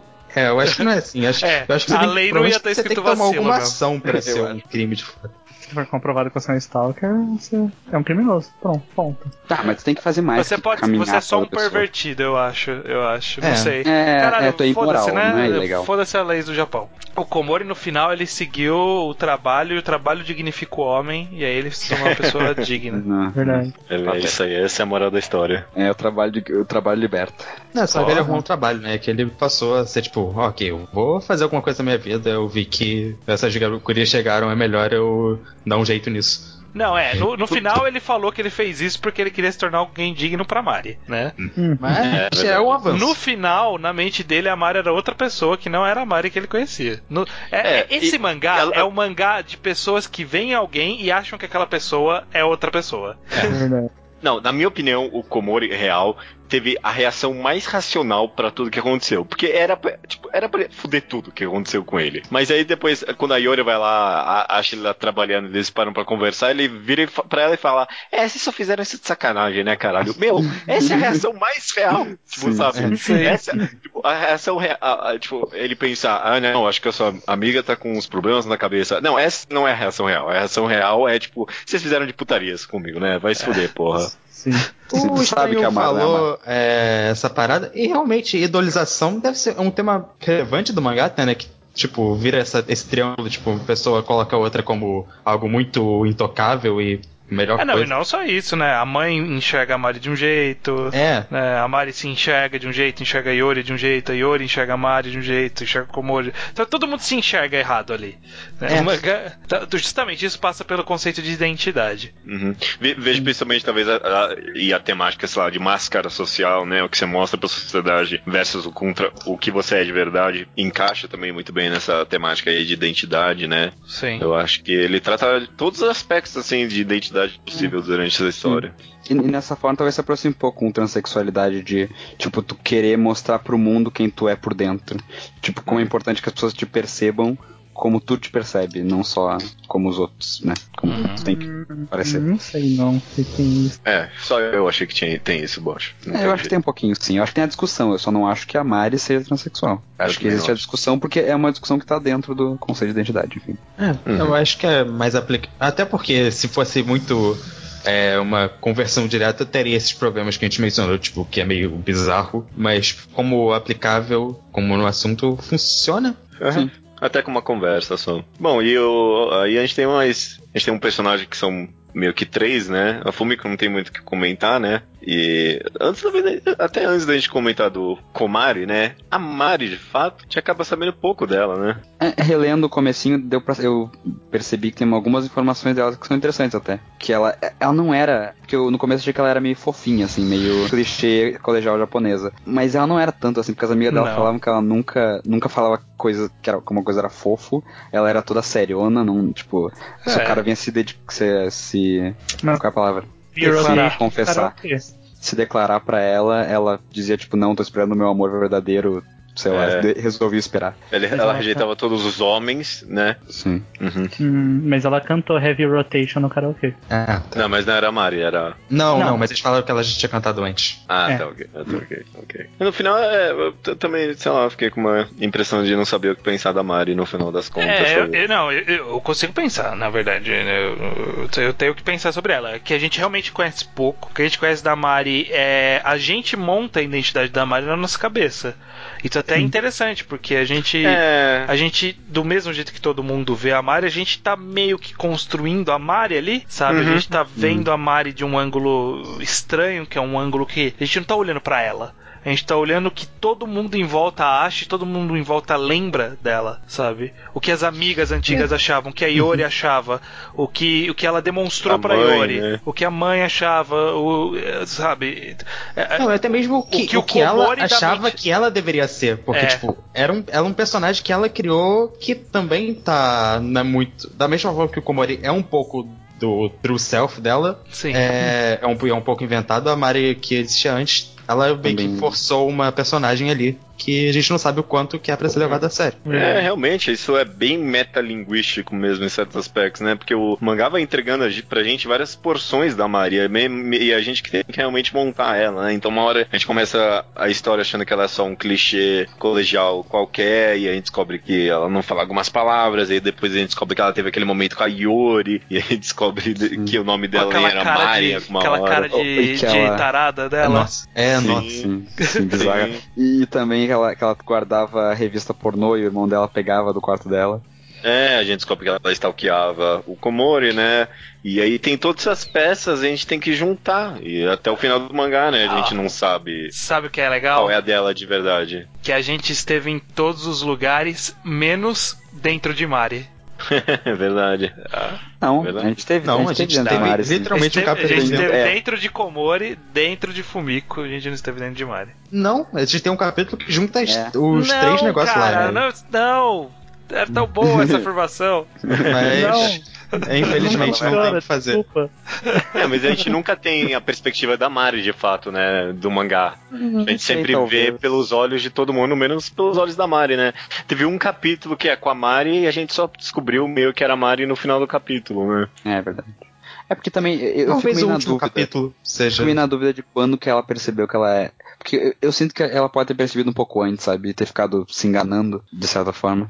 Ah, sim. Porque eu não sei. Eu, eu não- eu não tenho transtorno de personalidade, então eu não sei como é. Tipo, se a pessoa meio que sabe que ela é outra pessoa, se ela tá completamente cega do, Não, da o, personalidade. o, o Komari teve um momento que ele fala ali, porra, se eu entrar nessa roda gigante pode ser que eu sumo, né? Ele já sabia que, tipo, provavelmente ele era um tr- transtorno, né, da Mari. Ah, mas ele podia achar que é uma coisa meio mágica. Que nem Não, qualquer ele, outro inclusive ele Enderman. falou isso, tipo, ah, será que a Mari tá aqui dentro de mim, não É. como personalidade? Ele ainda achava que era algo sobrenatural. É, E tipo, exato. se a Mari voltar, o que, que vai acontecer comigo? E- e isso, aliás, isso é uma coisa que a gente não comentou no começo, mas que eu acho que é o ponto de desconstrução mais legal, que tipo, que o Komori vira Mari e tipo, o Komori não é o Komori, não tem um outro Komori, sabe? O Komori já é o Komori. E o cara, é- essa, esse conflito do cara não saber o que, que vai acontecer com ele depois que ele, se ele sumir, e tipo, ele querer morrer, querer sumir da existência pra deixar a Mari recuperar o corpo dela, eu acho um conflito bem foda. É até meio ficção científica, um pouco, né? É, é o tipo de coisa que eu. É, Esse começo da história tem muitas coisas que eu queria ver esse lado sendo explorado se fosse, né? Tipo, um gender, uma troca de corpos que só vai até a metade, tipo, o Sim. que, que aconteceria de fato? duplica alguém, né? É. Isso é E, interessante. tipo, e, e se a Mari tivesse sumido pra sempre, entendeu? E- Uhum. isso seria uma boa história também. Tipo, como o cara ia fazer pra viver essa vida, sabe? A gente vê um pouquinho de como ele faz isso, mas É, chega uma Até hora que ele porque esse mangá mostra de uma maneira muito boa o como, quão difícil é, né? Você É, imitar É, outra pessoa. Esse é levado tão na comédia e na real é tipo, caralho, como que eu faço? Eu não sei, Ah. eu não sei viver outra vida. Ok. Além do que, o, o Komari, ele é meio que, tipo, uma inteligência artificial, né? Porque ele não tem memórias, né? Tipo, ele meio que nasceu É. sabendo falar, sabendo agir, sabendo tudo, mas ele não Sim, tem sim. memórias de infância, né? Ele não tem memórias do que ele era antes daquele momento em que a Mari criou ele, né? Ele É, não exato. tem memórias dele escrevendo diário, no entanto existe um diário. Ele não tem, não tem memórias dos pais, não são no, quando ela vê a mãe ela não reconhece e tudo mais. Ó, seguinte, eu tenho, agora eu acho que é a hora de jogar essa pergunta. Vocês acham que a Mari tinha um transtorno ou ela meio que fingiu? É, é, porque eu não, eu não sei se. Eu não sei como é que pessoas com transtorno funcionam. Será que a pessoa. Será que, tipo, fingir não é um transtorno já? Eu É. vi que nunca considerei muito a possibilidade de ser um fingimento, eu acho. Eu também acho eu que não, muito. Eu também não. Porém, quando a mãe vai embora, ela muda totalmente de personalidade. Ela, Ela fica mais alegre, ela fica de. Nossa, é, é outra pessoa. E, tipo, aquele não era o Komori ficando feliz, era a Mari. Hum. É, porque o, o Komori não tinha história com a mãe dela pra ficar É, feliz com isso, Até né? a Yori, tipo, estranha ela. Mas, mas é isso que eu tô falando, eu acho que, tipo. E aí? É porque ela, no Será- fundo, ela era a Mari, entendeu? Então ela tinha essa, esse, É. esse senso pela mãe. Não quer dizer que ela tá fingindo. Porque, na verdade, no fim das contas, pro mundo, ela tá fingindo mesmo, entendeu? Sim. Tipo, é, é, e, e pro mundo, esse, esse que é o transtorno, né? a pessoa fingir que é outra pessoa. Só que na cabeça dela, ela não tava fingindo, era, era ela mesma. É, porque eu, eu explico essa cena meio que. Porque não, não, não é, o, o Komori não é uma segunda personalidade. É tipo, é só justamente um transtorno, né? É algo meio mesclado ali. O meio que quando a mãe vai embora, ela meio que, entre aspas, esquece, né? Que ela tá atuando sem saber que ela tá atuando, né? Não, acho que ele é uma segunda personalidade, sim. Eu não, não acho que é algo tão concreto assim. É, eu não é- acho que é exatamente uma segunda personalidade, não é? Tipo, esse é um termo que talvez não adeque tão bem. Porque É, é uma Ele- personalidade meio. É como se fosse isso. ele é uma forma que ela tá se apresentando pro mundo naquele momento. É, eu, Ele eu não é acho, uma entidade separada. Acho que pode ser considerado uma outra personalidade, só que é uma personalidade que não, não, é, não existe sozinha, ela existe É. junto com É. a Mari. Ela, ela tá, tipo, sobre os ombros da Mari e, sabe, ela não, não tem pernas. Ela é Ah, só continuação. O que eu, eu acho que refazendo minha pergunta talvez ficaria um pouco mais aderente à história é ela teve algum problema psicológico que realmente fez ela pensar que era o Komori ou ela quis ser o Komori e acabou agindo e aí tipo entrou na brincadeira, sabe? Tipo, é, Sim, a perdeu o controle, opção. perdeu o controle, é, acho sabe? que essa tá mais pra. Eu acho que é a segunda Hum, opção É. nesse caso. Eu, eu Mas tenho minhas tem um dúvidas. pouco do primeiro, por causa da mãe, eu acho que tem um pouco do primeiro. É, porque Pelo menos. ela já tinha um transtorno antes. Porque quando ela era criança, ela não deve ter escolhido, não deve ter, tipo, escolhido virar Mari, sabe? A mãe dela meio que forçou ela a virar Mari ela tava acostumada a ter essa personalidade Não, volátil. é, Não, eu não, acho é que tipo claro assim, que ela a- tem que ter algum negócio na mente dela que permite que isso aconteça, mas ela querer ser o Komori foi meio que um trigger. Ela, tipo, É. teve visto o cara e tal. Eu eu, acho eu, que- acho que até a própria Fumiko queria ser a Mari. Foi meio que o mesmo processo, sabe? Tipo, a mãe dela, ah, você é a Mari. Ah, não, não quero ser a Mari, agora você vai ser a Mari. E ela, tipo, meio que inconscientemente, até um pouco, é claro, falou, ah, então você é essa outra pessoa. eu Vou ter que ser uma outra pessoa. Não é, uma, não é um raciocínio tão inválido pra uma criança, entendeu? E aí ela entrou na brincadeira até esquecer que ela um dia ela foi a Fumiko, né? É. Mas mas será que a Mari, a Mari não lembrava da Fumiko? Porque o, o Komari não lembrava, mas a Mari, será que não tinha nenhuma memória? Eu acho que não. É, mas acho que não Hum. tem muito como a gente saber. Eu, eu, eu- É. eu acho, eu acho que. É. Não, mas tá- não, talvez ela lembrasse, porque se a gente for pensar que o Komori Ela lembrava meio que porque. lembrava- Ela lembrava porque ela que rasgou a foto. É, no, no ela teve flashback. É verdade. No flashback, Sim. a fúria dela. Na verdade, o que eu imagino que deve ter acontecido é que bateu os hormônios da adolescência ali nela. E é aquele, aquele momento da vida que as pessoas já, já- já estão confusas com si mesma. E aí ela deve ter começado a entrar em conflito. Em teoria, extrapolando. Não, não, não precisa ter essa explicação, só tô jogando ela. Que aí ela começou a extrapolar pra essa. Ah, mas. E aí, Mari, Mari, ela lembrava de Fumiko, lembrava da avó, lembrava da mãe. E ficava nessa coisa meio de. Caramba, mas quem é essa pessoa? Essa pessoa não sou eu, eu tô sendo o que minha família quer que eu seja. E aí eh, ela, ela achou esse escapismo mental na identidade do Komori. E aí meio que mesclou com, com algum possível transtorno psicológico de fato, sabe? Ela meio que queria ser o Komori e acabou acontecendo, sabe?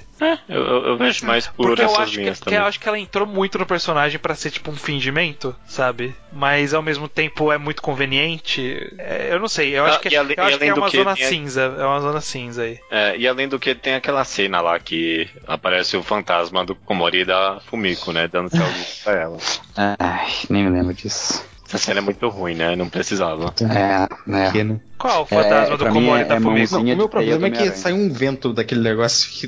O- o- do que, que vocês estão falando? Porque eu reli há pouco tempo e eu quero saber se- do que, que vocês estão falando, porque eu acho que eu tenho uma resposta pra essa cena. Qual cena que é? É a tipo, última do que o Komori some, que o Komori, Junto Komari, Uma criancinha. eles viram um fantasma É. e botam a mão no ombro e aí olharam pra trás. e Fica tipo, oh, um ah, fantasma. então não. pronto. Ó, é isso mesmo. Vocês reclamaram, na época eu lembro, e aí a gente tá reclamando aqui nesse podcast, que tava tudo muito bem até essa, essa- esse fantasma de fato influenciar no mundo real. Só que Não, ele não, não eu, eu influenciou porra nenhuma. antes. Ele não Eu influenciou. tá? Não, mas ele não influenciou. A Mari olhou pra si, para aquela direção. E ela tava olhando fixamente e balbuciando alguma coisa. A Yori olhou pra direção. Não é porque o cara tocou no ombro. É porque ela falou: Caralho, o que que tá aqui atrás de mim que ela tá olhando tão fixamente? É só isso. É, só Mas isso. Mas mostra eu ainda- a Yori eu olhando acho- primeiro. Não, É, eu não, tá, não olha. Não olha porque eu reli. Pode abrir aí, a gente vê junto. Eu, eu reli e eu- presta atenção nisso. eu É, tô é- é aqui. bonito pensar que teve uma poesia aí, mas é justamente essa a brincadeira do autor. A Mari tava olhando malucamente pra aquela direção. Olha. Achou já, Lucas? Ó, Eu tô capítulo, lendo o capítulo. capítulo É o 79. 79. Mano, eu, eu tinha achado brega Ó, antes de, da, Capi- da, da ó, página virar. 10, página 10. Ah, tá. Não, você tem razão, Estranho, você tem razão. Tanto que não é, Não. não- ela, não- ela não tá só olhando, ela começa a falar pro Ah, é verdade. Ah, não, ela começa com. Ela fala, tipo, Tá. onde é que você tá indo? Ok, e, aí ok. que a, e aí que a Yori vira. Porra, mas ela, ela demora pra caralho pra olhar. Ela espera o fantasma Não, chegar, é, tocar não. no ombro dela, falar o nome Não, mas dela isso- e aí ela vira. Não, isso aí é, é, Pode passar qual quantidade de tempo qualquer no. É, mas ele tá trapaceando muito. É... Não, é- mas eu, eu tenho também com a ideia de fazer um fantasminha, eu já acho brega pra caralho. E, e desnecessário, sabe? Esse é outro problema. Não, é isso aí. e- o, o meu problema não é necessariamente de ser metafísico, eu não sei o que. Meu problema é, tipo, o mangá foi tão sutil até esse momento. É, parece o final de Naruto, É, né? não, tipo, então. olha aqui o simbolismo. Vamos falar do final, vamos falar dessa. Da, da Mari chegando à conclusão do que a gente já sabia desde o capítulo 20. O que, que vocês acham? Vocês acham que ficou forçado? de- mesmo? Vamos prosseguir nesse raciocínio, só que expandindo É. melhor a discussão, não, não sendo tão vagos. Não, estraga nada pra mim no final das contas. É só uma cena pequena que, sei lá, posso até fingir que não existiu aí. Só, só tipo, essa Né? aparição aí desses negócios, né? É, é que isso é Mas- um problema, né? Ter que fingir que não existiu uma cena. Ah, sei lá, não sei. Mas é, tipo, é, olhando por, um, por um- uma outra perspectiva, eu acho interessante justamente pensar o que aconteceu com a Mari, né? Com a personalidade dela, porque ele não entrega quem ela é, afinal das contas, né? Tipo, A gente, a gente mostra os caras sumindo ali, né? A Fumiko e o Komori sumindo, mas eles falam que, tipo, ah, não, a gente vai estar sempre dentro de você. O que significa isso? Que a Mari agora tem a memória de tudo que aconteceu? Ou, tipo. Que a personalidade ela- dela é composta por esses personagens. Hum, Eu acho que É. dois, né? é. Eu, eu acho que no fim ela, ela tipo, se encontrou e o se encontrar dela é, é, é absorver e aceitar tipo, o que aconteceu como uma coisa que aconteceu mesmo, não ficar escondendo as coisas dela mesma. Aceitar Mas- todas mas- essas várias partes dela. É, não ficar É. maquiando a realidade e tal. Mas eu tá acho que, que acabou sendo meio que inconsciente. Tipo, essas personalidades estão dentro dela, mas, tipo, não estão.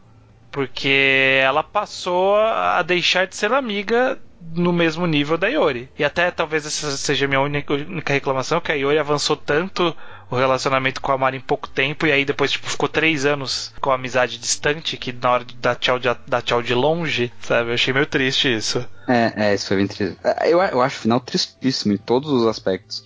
É, Tipo, a, bem, Ma- a, Ma- bem a Mari. doce, né? Não, eu, eu acho bem salgado. A, a Mari. mesmo. A Mari se, se encontrou como identidade, mas, tipo, a vida dela tá uma merda, entendeu? Porque eu acho que ela não, não tem a mesma. Mesmo que ela tenha a memória dos últimos, das, das outras personalidades, ela não se conecta tanto com a Yori, porque, tipo, não era ela que tava conversando com a Yori, entendeu? Não era a personalidade que ela tem, o tipo de Mari que ela é agora. Então, no Uhum. fim, ela parece que ficou mais sozinha e, e a mãe, tipo, a mãe dela voltou, e aí, caralho, mano. É, é, eu lembro que, tipo, ela, quando a mãe dela saiu, ela ficou felizona, falou, nossa, se, se a vida pudesse ser assim pra sempre. E aí, tipo, não vai ser, entendeu? Coitada. É, vai ser um dia quando ela crescer e sair de casa. É, mas tipo, Hum. esse último capítulo, eu acho que é talvez até um, num certo aspecto uma pegadinha, né? Porque parece que a Mari não mudou nada, né? Tipo, parece que ela tá ali e ela voltou a antes, ela sorri ali com as amigas, pseudo-amigas dela talvez, e ela aceita o que a mãe dela tá falando ali pra ela, né? Mas a grande mensagem do mangá é que a gente não sabe o que tá passando por dentro das pessoas, né? E as últimas páginas coloridas, a, gente só vê ela andando e olhando pra trás e, e acaba, né? É, o- mas eu acho que ele tentou E dar uma, uma coisa doce pra esse final, porque parece uma, que é uma rima com a cena que é a primeira do primeiro capítulo, que ela olha pra trás com aquela cara apavorante pro Komori, e aí nesse ela olha de um jeito mais, mais doce, assim, tipo, Uhum. como se ele quisesse dizer que ela tá bem agora, mas... mas sabe quem ela é, né? Então, mas ela tá, esse ela tá bem é muito abstrato. O que que ela tá bem? Ela tá bem na cabeça dela. Só que o que que tá na cabeça dela? Não sei. Não- Ninguém sabe. É como, como tudo no mangá, né? Novamente volta essa temática. Tipo, a gente não sabe o que tá por dentro das pessoas. A gente, em algum, no capítulo anterior, a gente deu uma bisbilhotada dentro dela, né? Naquele, naqueles espíritos dos fantasminhas lá do Komori e da Fumiko. É, só que aí virou o capítulo e a gente não sabe mais. Quem é essa Mari? Ela é o resultado do quê? Qual- o, o, o que que resultou aquela experiência? Ela é essa personalidade fundida? Ela é uma personalidade com memórias? Ela tem memórias? Ela não tem memórias? Ela, ela gosta disso? Ela mostra pro mundo o que de fato ela é? Ou ela mostra outra pessoa ainda? A gente não sabe. A gente não sabe, né? Nesse não- aspecto, eu acho que. Eu, eu tô parando pra pensar agora, realmente, eu acho que é um capítulo brilhante, porque, tipo, eu tô relendo aqui e, tipo, não acontece nada nesse último capítulo. Não acontece nada. Não- nada. Tipo, a- Ela vai pra formatura, conversa com algumas pessoas, dá tchau pra Yori, e ela anda umas páginas coloridas e acabou. Só que, tipo, só essa situação, tipo, levanta mil dúvidas na nossa cabeça. Ou levanta mil teorias, mil conclusões, sabe? Sobre o estado interno, sobre a identidade de uma pessoa, né? Acontece uma coisa, Jadeu. O quê? A mãe dela. É. Não, tipo, tipo, se esse fosse um capítulo solto, tipo, não é nada, não acontece nada, entendeu?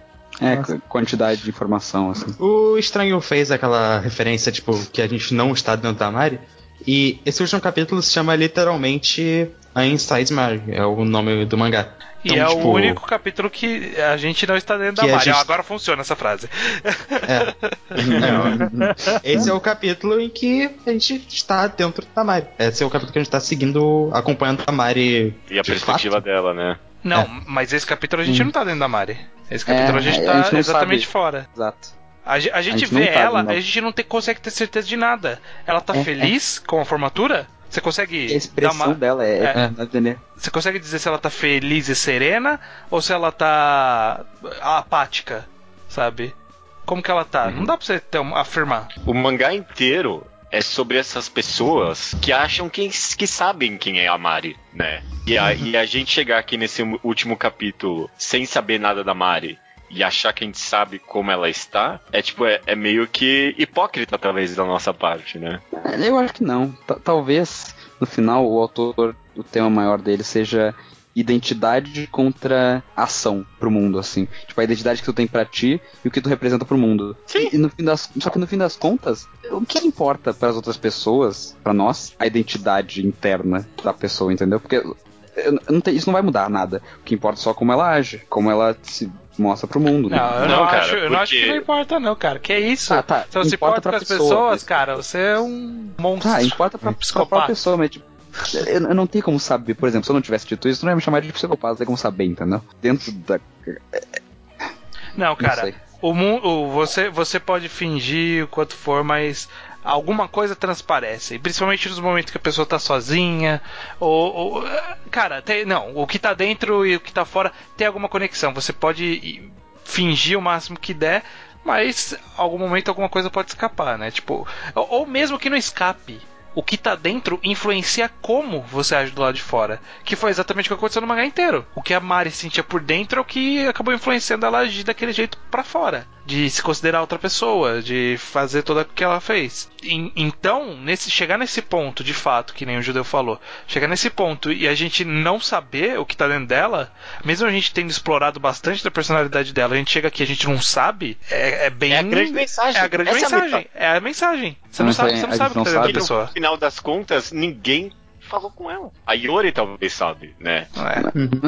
É. É, A gente não sabe. A gente não sabe, eu é, acho é que essa é a é grande é mensagem. a Yori acha que sabe porque a Yori acha que sabe, nem todo mundo acha que sabe. Porque todo mundo teve um momento com a Mari, sabe? Tipo, a Yori teve esse momento na, no- no- na enfermaria, o Komori teve um momento que ela fez a masturbação nele lá. É, você Todo tem razão. A única pessoa que sabe de verdade é a Mari.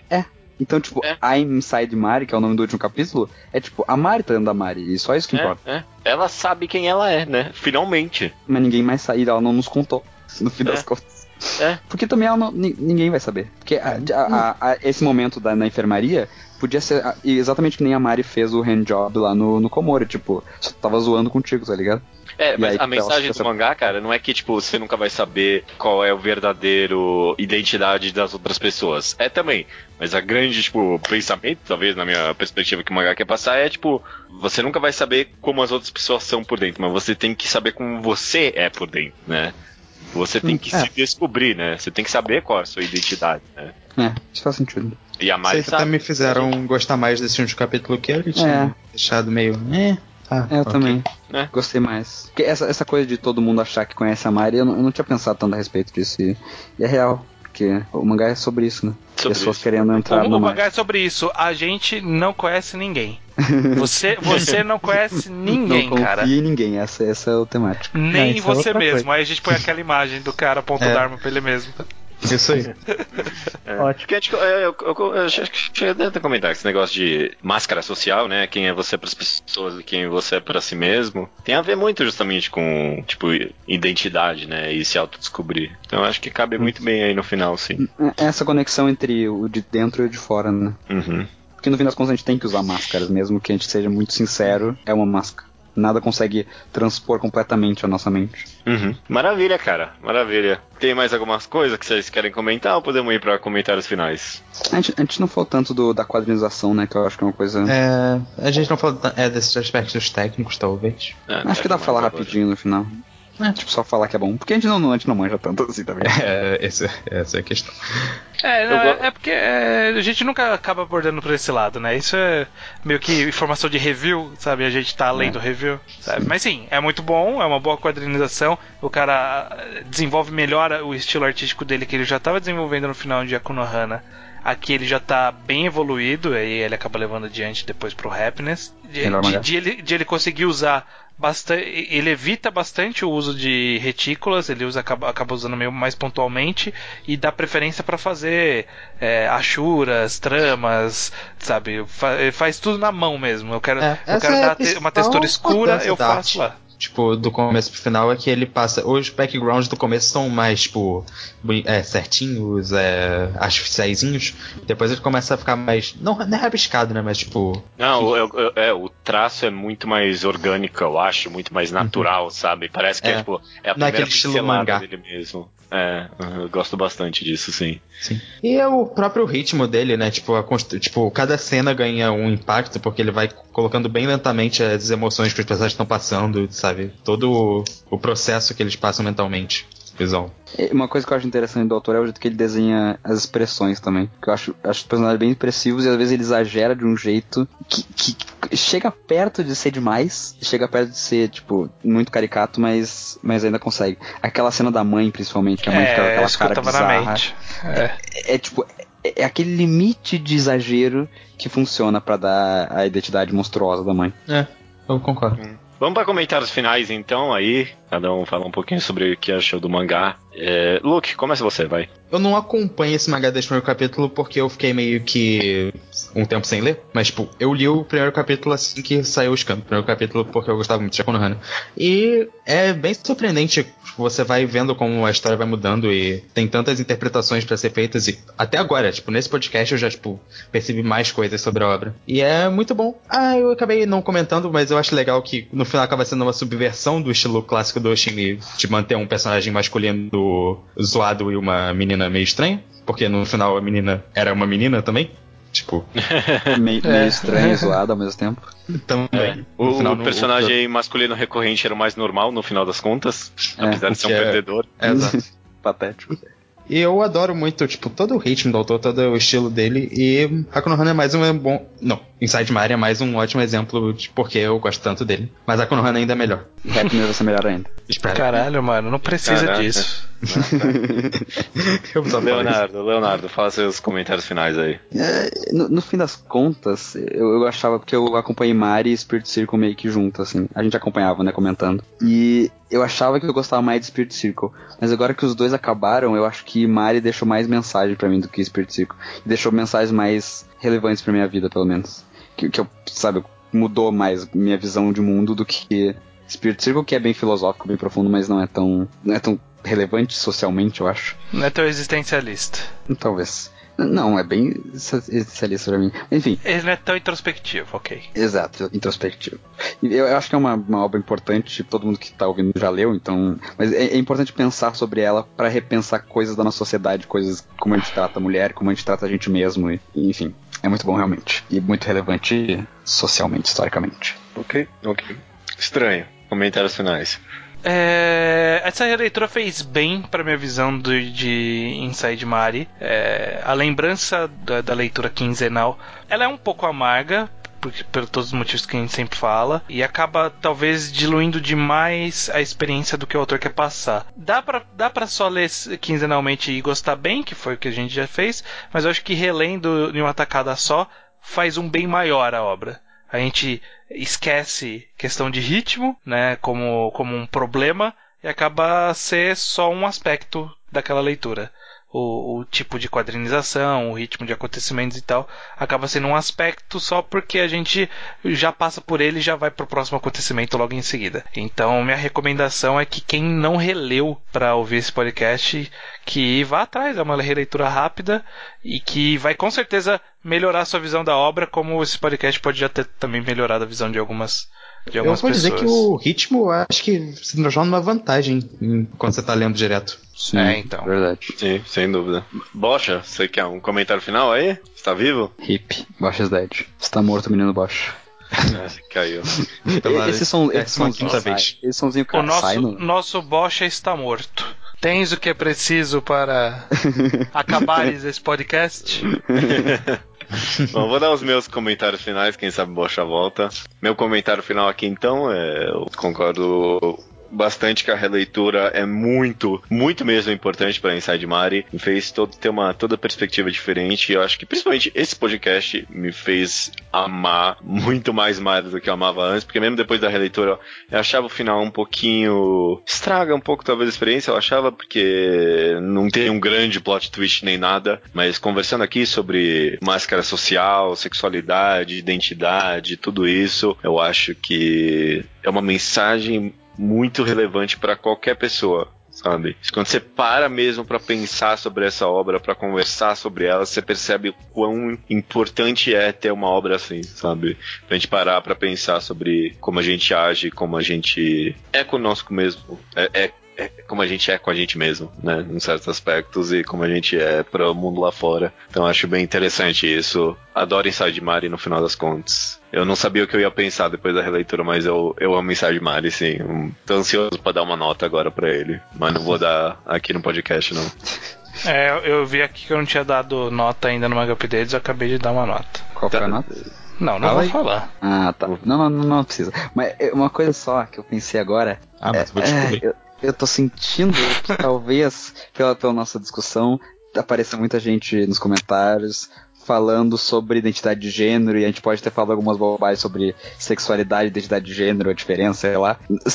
Não sejam muito agressivos com a gente, pessoal. A gente Minha opinião é que é da falar disso. A, a gente falou, a gente falou, mas. Não, é tipo, mas a gente tentou evitar, sabe? É, mas mesmo assim, só se chegou perto do assunto, acho que. Ah, não, eu acho válido. Eu acho Desculpa relevante uma gente- discussão. Não, claro. Ah, desculpa se a gente errou em algum aspecto aí, né? Mas. É porque Isso, só eu tu falando acho aí sobre tá sexualidade. Só tu falar de sexualidade, eu já achei que, tipo, será que não é identidade de gênero, o termo certo? E eu já pensei que isso pode dar toda uma discussão, que é interessante, discussão é interessante, só tem que ser legalzinho. Não, não. É, eu acho que o Bosch já voltou aí, gente. Você quer ter um comentário final, Bocha? Minha opinião é que é da hora. Caraca. Ótimo, ótimo. Ótimo, ótimo vida. pra subir a música também. Decorta totalmente naquele da hora. So tell me, can you see? See the walls through me? Cause how could a love so crazy be oh so easy to ignore?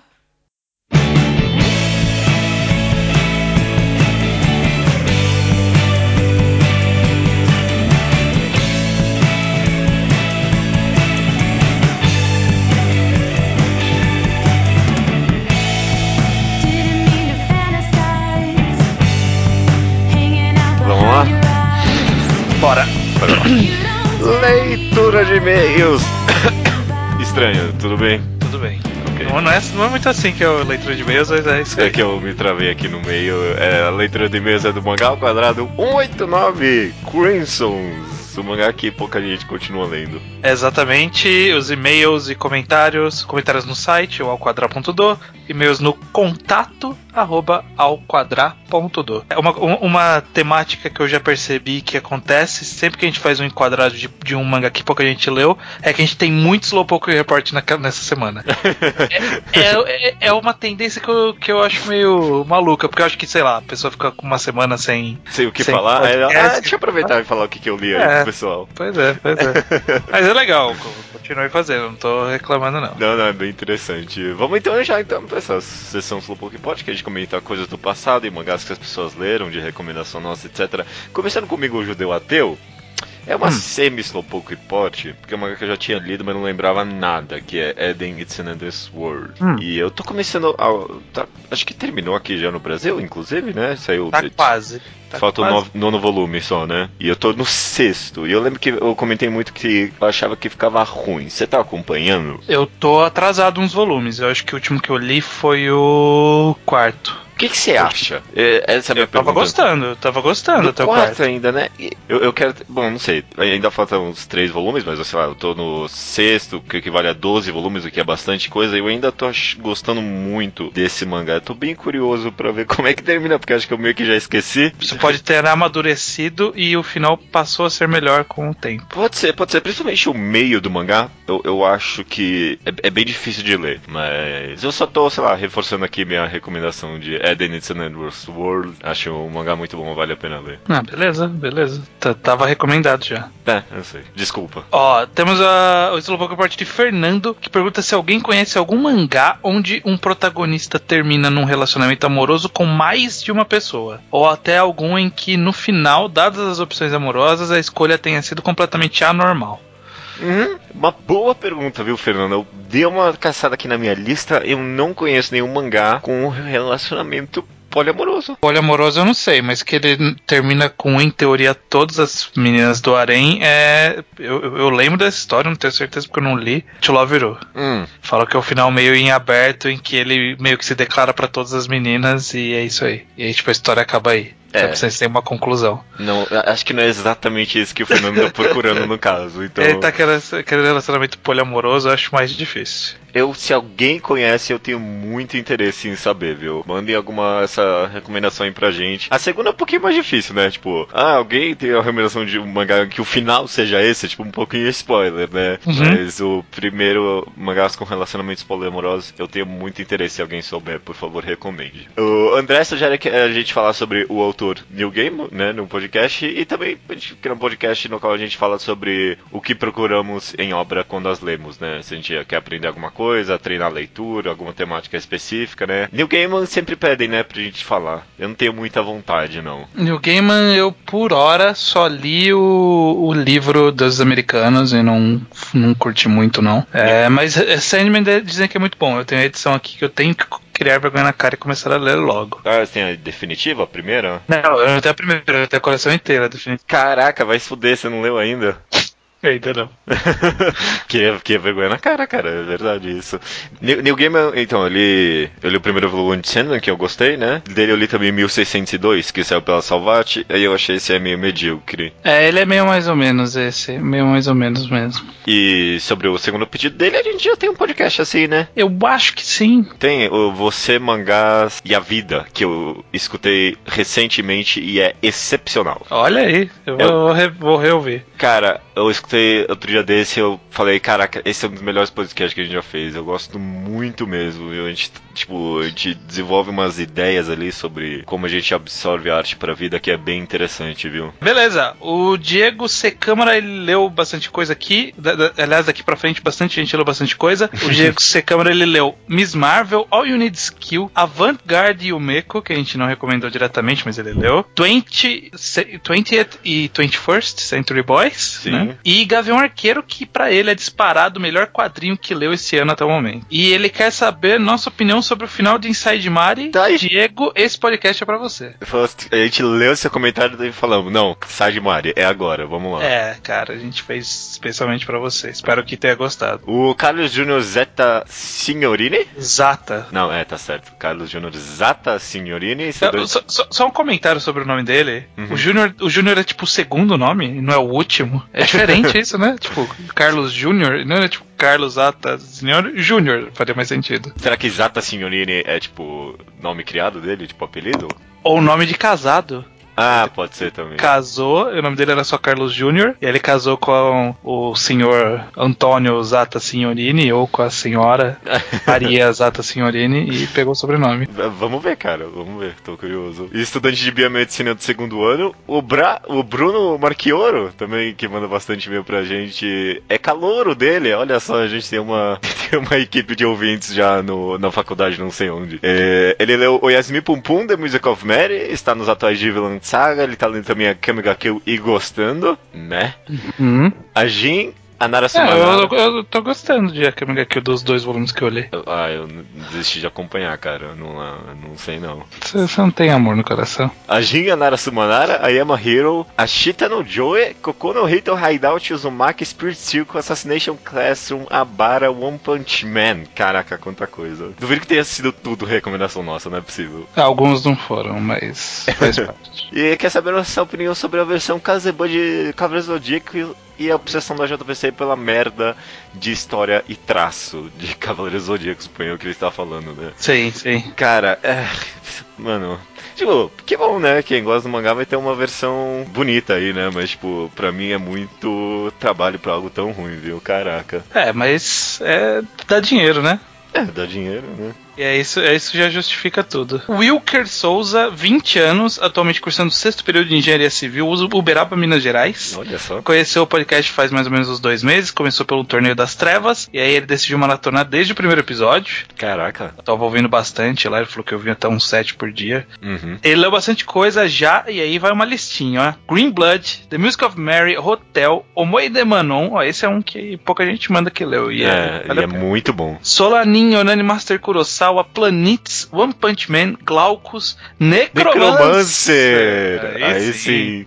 Don't, don't Take Prism Sr. Laikar, Oyasumi Pum, 23 Boys, Vitamin, Level E, Rita Rita. Esse é diferente. Esse poucas pessoas leram, Esse é viu? pouco- nem, nem tem o que ler, na verdade, né? É tão rápido, né? É, Você vê, né? Tipo, eu vi Rita Rita. Death Note, Vinland Saga, Unit Skill, Keijo, A Girl by the Sea, Arakawa Under the Bridge, Hideout e Prophecy. Bastante coisa. Tudo coisa Bastante- boa, Tem, quase. ba- é, quase e, e tem bastante mais pra ler aí. Tem, tem, um- tem uma lista boa e uma lista boa pra crescer aí, Wilker. Ele quer saber se depois do Torneio das Trevas All Star se haverá uma segunda edição e, e quer saber se estamos acompanhando The Promised Neverland. Temos um planejado algo diferente já depois do Torneio das Trevas All Stars. Não vai ser um Torneio das Trevas, vai ser algo bem diferente. E que a gente não sabe se vai ser um programa geral, né? Pode ser É. que seja só um episódio. É, a gente Vamos tá ver. testando, né? Que nem a gente tentou, né, um mangá D, e aí no final virou uma. A gente não sabia se. Não, o que a gente não sabia se ia acontecer de novo era o consertando. Quando Consertando. cons- Quando a gente fez consertando o Bleach, a gente falou, nossa, nunca mais a gente vai fazer algo assim de novo, né? Mas acaba fazendo. E sobre The Promised Neverland, acho que tipo, toda semana, quando a gente tá no chat, alguém pergunta, e aí, vamos recomendar The Promised Neverland? Essa semana eu. Vamos esperar um pouco. Vamos ver se, vamos ver se, né? Se É. vinga. É, é, é- assim, eu tô gostando. Eu acho que ele tá muito devagar. Isso com certeza. E, tipo, esse mangá vai ser a melhor coisa do mundo ou vai, tipo, afundar completamente. Não tem um meio caminho pra essa história, sabe? É, se é uma decepção foda ou vai ser legal. Não tem outra opção. Beatriz Santos, do Rio de Janeiro, está maratonando programas antigos. Ela leu recentemente Bradley Nobasha e Nijigaraha Holograph, duas obras bem diferentes, por assim dizer. A primeira achou excelente, embora tenha sentido relativamente mal após terminar de ler, e Nijigahara achou 10 de 10. É, Relativamente mal, ela tá sendo boazinha, né? é tipo, é bem tenso. Eu dei uma é relida. muito tenso. Dei- faz não tanto tempo eu dei uma relida no primeiro capítulo, porque eu tô me interessando muito por Blade, eu fui ver a obra do cara e é um primeiro capítulo muito depressivo mesmo, esse mangá. É, então, fa- faz tempo que eu não sei se eu vou reler, não. É, meu pesadão. Bem pesado. Eles agarraram 10 de 10 mesmo. E finalizando aqui, Slowpoke Report, ó, bem longo, como eu falei, Júlio César Gomes da Silva nos recomendou o HQ Outcast, do mesmo escritor de The Walking Dead, que ele disse ser uma desconstrução do gênero de histórias de exorcismo. Hum. Curioso, curioso. Curioso, curioso. Fica a recomendação aí, né? Fica aí, não sei quando eu vou ler. Eu comecei. eh, Não é Slowpoke Report, porque nunca foi recomendado, mas eu comecei a ler The Walking Dead. Li, o Ah, pri- li o primeiro. equivalente ao primeiro encadernado, acho que é uns seis capítulos. é bom? É, é ok. É Falam ok. que é muito bom, né? Até esse comecinho, por enquanto, tá só ok. Mas eu suponho que possa ficar muito melhor. Maravilha, cara. Vamos então pro tema do programa, né? Crimsons, é, esse mangá que continua com poucas leituras, mas a gente teve aqui alguns comentários. Começando aqui com o Thales, de São Paulo, né? Ele comentou que o último podcast, como sempre, foi ótimo. Ele comenta, ó, li Crimsons ano passado por recomendações de vocês, e acho que posso dizer com toda certeza que esse é o melhor mangá de peixes que eu já vi. Concordo. Concordo É com uma, você. é uma afirmação careca, mas que eu concordo. Não, que, que eu já li é o melhor mangá de peixes, com certeza. Com certeza, né? O Cauê, ele gosta de como nas páginas desenhadas realisticamente em Crimsons, o autor também coloca os detalhes do design de cada personagem. Isso é verdade. Aham. Quando- a menininha tem aquela florzinha, quando tem cicatriz, os caras têm cicatriz mesmo. Aham. É, é, foi o que até a gente não comentou, mas até que o design dos peixes é, tipo, relativamente interessante, talvez, né? Tipo, dá pra diferenciar os importantes ali. É algo interessante, talvez. Beleza. Beleza. E o último comentário aqui, né? Poucos comentários, como sempre, em mangá enquadrado. A gente tem o Nentakun que comenta o seguinte, ó. Acho que Crimsons é uma daquelas histórias que mostram que muitas vezes a graça de algo está como a história é contada e não exatamente no que essa história conta. Não é um super mangá, mas é uma experiência legal interessante bastante pra merecer ser lido, no mínimo. Ok. Ele também comenta sobre o paradeiro do autor, né? O Kano Takanori, que tem mais um outro mangá depois de Crystal, ele comenta que é alguma coisa com polvo, alguma merda assim, e depois disso ele foi trabalhar com hentais. Não estou surpreso Ah, por algum ok. motivo. Curioso. Uma carreira curiosa. Opções de carreiras curiosas. É, é, ok, cabe a cada um aí, né? Exato. É, beleza. Alguma coisa digna de comentário das últimas duas, três semanas que você consumiu aí? Quer comentar? Um jogo que eu joguei, Valhalla, que o título na verdade é VA11 Ah, HAL sim. traço A. É. Eu quero dizer que eu gostei. Mas o hype foi um pouco um problema pra mim. Eu, eu, eu, eu sou aquela segunda leva de pessoas que, tipo, toda vez que alguém fala muito bem de uma coisa, vem aquela segunda leva de pessoas falar, ah, não é tudo isso, né? Eu, em- Aham. em, muitos aspectos eu acho que é tudo isso, mas ele é um pouquinho mais. é, é, ele é um pouquinho menos profundo do que eu achei que ele seria, porque todo mundo falou muito bem dele, mas, tipo, a simplicidade da história dos personagens é, faz muito parte do que torna essa história tão boa, sabe? A, a não Uhum. pretensiosidade da história cria, de certa forma, sua própria profundidade, sabe? Sim. Então, eu, eu recomendo muito Valhalla. Eu, eu- também achei que ele seria um pouquinho mais complexo em jogabilidade, mas não, basicamente é uma visual novel que tem um elemento ali de, tipo, você fazer as bebidas das pessoas, né? Então, tipo, você, é o Valhalla, pra quem não sabe, é um jogo que você joga como um, um bartender num mundo meio cyberpunk. É interessante, é interessante. É um mundo bem construído e os personagens são muito interessantes, gosto muito. Então, uma, bo uma boa recomendação é Valhalla, sim, mas fica aí as minhas críticas pra diminuir também um pouco do hype das próximas pessoas que vão jogar. Eu acho que Ok. seria interessante. A próxima geração de jogadores é a ideal, né? Que já veio o hype, já veio o backlash Sim, e agora vai ser o equilibrado. exato, exato. Eu vi o- documentário da PBS de Hamilton e tá bem feitinho. Quem viu Hamilton, quem ouviu Hamilton, veja o documentário que é legal. Vi a primeira, te- terminei hoje, a primeira temporada de Black Mirror. Hum, E a gente chegou a comentar eh, pessoalmente há pouco tempo, mas realmente ele é uma crítica social foda, né? Total, a, a série. é- é- tipo, Mas. é, É, ele é, mas, tipo, não ao Ele meu tempo. é, é, é. Tipo, pô, é uma crítica social foda mesmo, sabe? Tipo. é, o segundo episódio foi o mais crítica social foda. Os É. outros eu acho que foi mais. uh, Sim, o, o- o segundo é um pouquinho é, língua na bochecha. E o terceiro fez eu desejar que eu não que não existisse essa tecnologia mesmo, que se existisse ia ser uma merda a minha vida. Que eu ia viver nesse negócio de ficar olhando suas próprias memórias. eu ia viver nessa merda. Então ainda bem que não tem.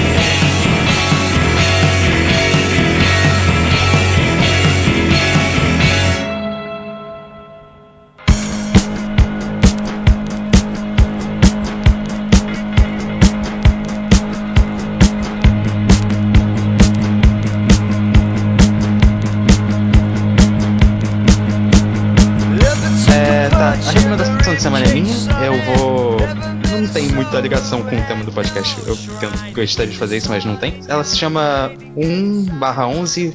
É, é esse o nome do mangá? 1/11 avos. Se coloca isso. é um 11 mangá de futebol que. O foco não é bem no esporte. Tipo, é um foco no esporte, mas não é um mangá de esportes exatamente. É tipo, como o esporte tá influenciando as pessoas em volta dele. Cada capítulo é isolado. É a história de um personagem que foi influenciado pelo protagonista e sua relação com o esporte. Você tem a- uma torcedora do time que ele vai jogar e você tem um.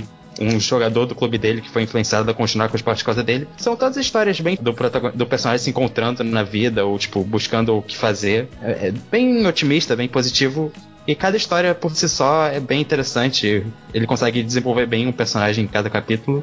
Não tem scans completas, é, sai tipo muitas vezes em nunca, tem 13 capítulos, mas vale muito a pena ler. É, cada história por si só é muito boa. E tem um. Tem uma atmosfera positiva o mangá. Eu gosto dessa ideia de ser meio motivacional. E é isso. Eu recomendo bastante. É. Juichi Bunoichi 1/11. Ah, beleza, ó. Esse é um mangá que já foi recomendado outrora pra gente e tá Ninguém sempre. Vamos tentar de Pior- novo. Pior, pior que, pior que esse é um dos poucos que ainda existe na minha wishlist. Que eu dei um trato nela, tirei coisas que eu falei, ok, isso aqui tá na minha wishlist, mas é só porque eu tenho vergonha de tirar. E aí quando eu dei, o último trato que eu dei, esse, esse permaneceu. Esse eu tenho uma intenção real de um dia ler. É, eu também. Principalmente porque eu, lembro da época que saía capítulo, né? E aí eu ia lá na página de release do Manga Update e é muito, tipo, se destaca ali, um 11 avos, né? Tá bem, tipo, no meio de um monte de letras tem ali uma fração e aí você. É, eu não tô lendo esse mangá. Mas o último capítulo saiu há 11 dias, então É, olha aí. o Tem- penúltimo saiu a 176. Acontece. Tem que fazer uma média aí. 11 barra 176. 11 barra 26. Mas é, eu recomendo, é, é muito legal. Acho que vocês iam gostar. Beleza. Legal. Beleza. Boa Ótima recomendação. recomendação. Ok. Você quer encerrar ou eu que encerro isso? Pode encerrar, semana cara, que vem. host. Não, cara, não é você não. Não é você Droga, não. droga. Não é Até você, porque semana que vem, não sei se vai estar aqui. Não, Não, sei nem quem vai não. estar aqui. Não sei nem quem aceitou participar do programa. Será que é? Qual vai ser o próximo? não. Olha só, um programa muito especial semana que vem. Então, até semana Até semana que vem. Até semana que vem.